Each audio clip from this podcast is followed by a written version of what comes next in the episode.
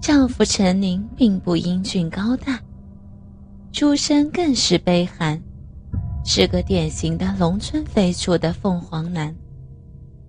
之所以和他在一起，恐怕就是因为他爱自己，淳朴的爱着。什么是爱？爱就是牺牲自我。最浓烈的爱就是牺牲一切。于是路遥也学会了牺牲自我。只是如今看来，这样的牺牲越来越不值得。路遥真正感受到从高不可攀的地位重重跌落，是半个月前的那次争吵。她简直难以相信丈夫口中说出的那句话：“要不，你去卖吧。”路遥当场给了他一耳光，但他的心却比对方更疼。路遥算是个表面上坚强的女孩子，但那一次，她还是流泪了。她开始后悔，为什么要嫁给这个男人？为什么要生下这个遭罪的女儿？很多女人其实不求富贵，只求一份真情。忙完了家务，但吃早餐的时候，路遥还是气得没和老公说话。夹杂的爱的恨，和夹杂着恨的爱，完完全全的交织在了一起。普通的家庭主妇和全职太太，一般都会在丈夫出门后松一口气，但路遥却丝毫不能停歇。年幼的女儿是她作为一个母亲最大的期盼和念想。照顾自己的宝宝是她为数不多能够感受到幸福的一件事儿。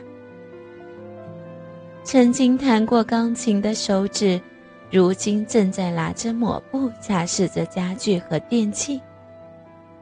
尽管如今过得穷苦，但爱干净的路遥。依然恪守着最后一丝，他作为一名出身良好的中产阶级家庭的骄傲。用钥匙打开床头柜第二个抽屉，里面用报纸精心包装好的四十张人民币居然不翼而飞了。陆遥一下子感到晕眩夺目，血液直冲脑门儿。一个踉跄，重重的摔在了床上。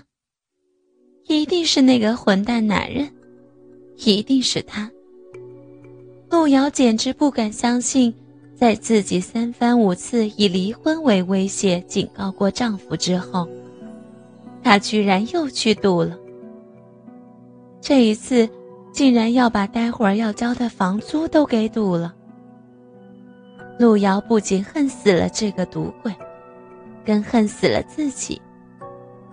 自己为什么要在昨晚还假装无意识的伸出手臂去搂着他，还想要挽他、感化他？这个男人已经没救了。路遥一时失去了方向。要知道，房东一个小时后就会来收租了，而平时并不爱哭的女儿。居然也在这个时候大哭了起来。路遥顿时感觉天要塌了。但作为一名伟大的母亲，她却必须要在这个时候坚强起来。当男人靠不住的时候，女人就会被逼上绝路。有时，正是这样的绝路，才能走出活路。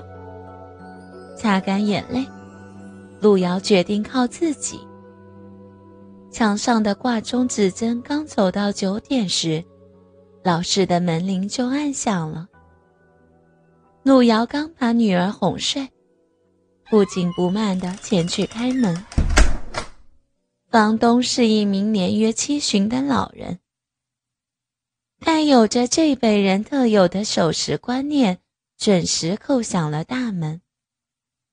他是个典型的上海老头，一头整齐的银发，烫贴整洁的白色衬衫收进藏青色的西裤，显得干净儒雅而又精神抖擞。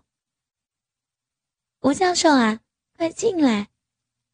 路遥显得异常的热情，年轻而有活力。老头是市里一名知名医院的儿科退休大夫。担任主治医生已久，如今也会偶尔发挥余热，前去医院指导年轻医生。他自己有两套房子，离医院远的这一套就租出去。本就充裕的生活，还能显得更加滋润一些。路遥招呼着房东老头坐下，给他泡了杯不错的茶，自然而然的就跟他聊起了天儿。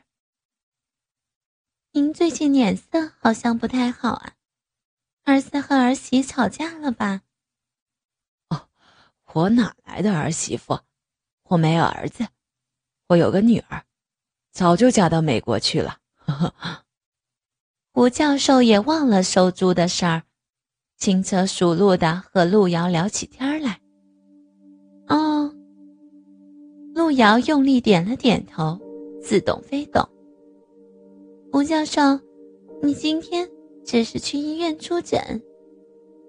是啊，年纪大了，没人说话，闲不住啊。老头叹了口气。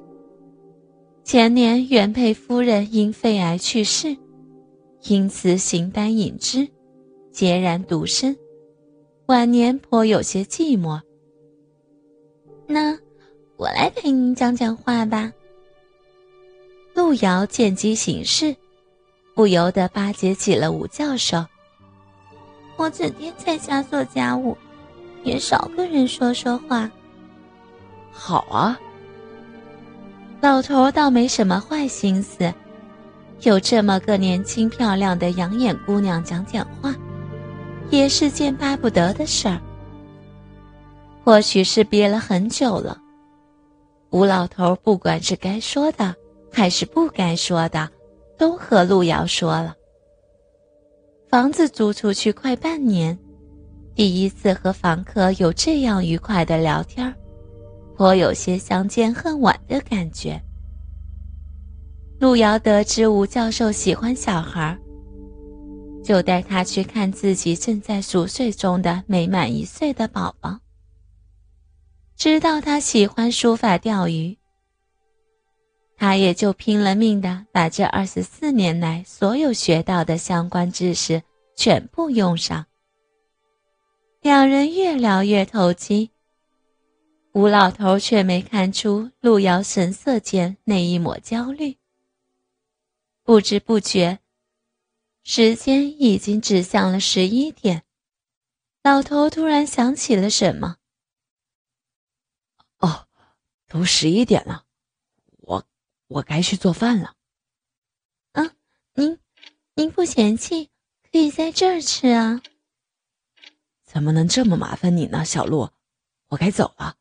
你看，差点都把正事给忘了。今天可是交房租的日子。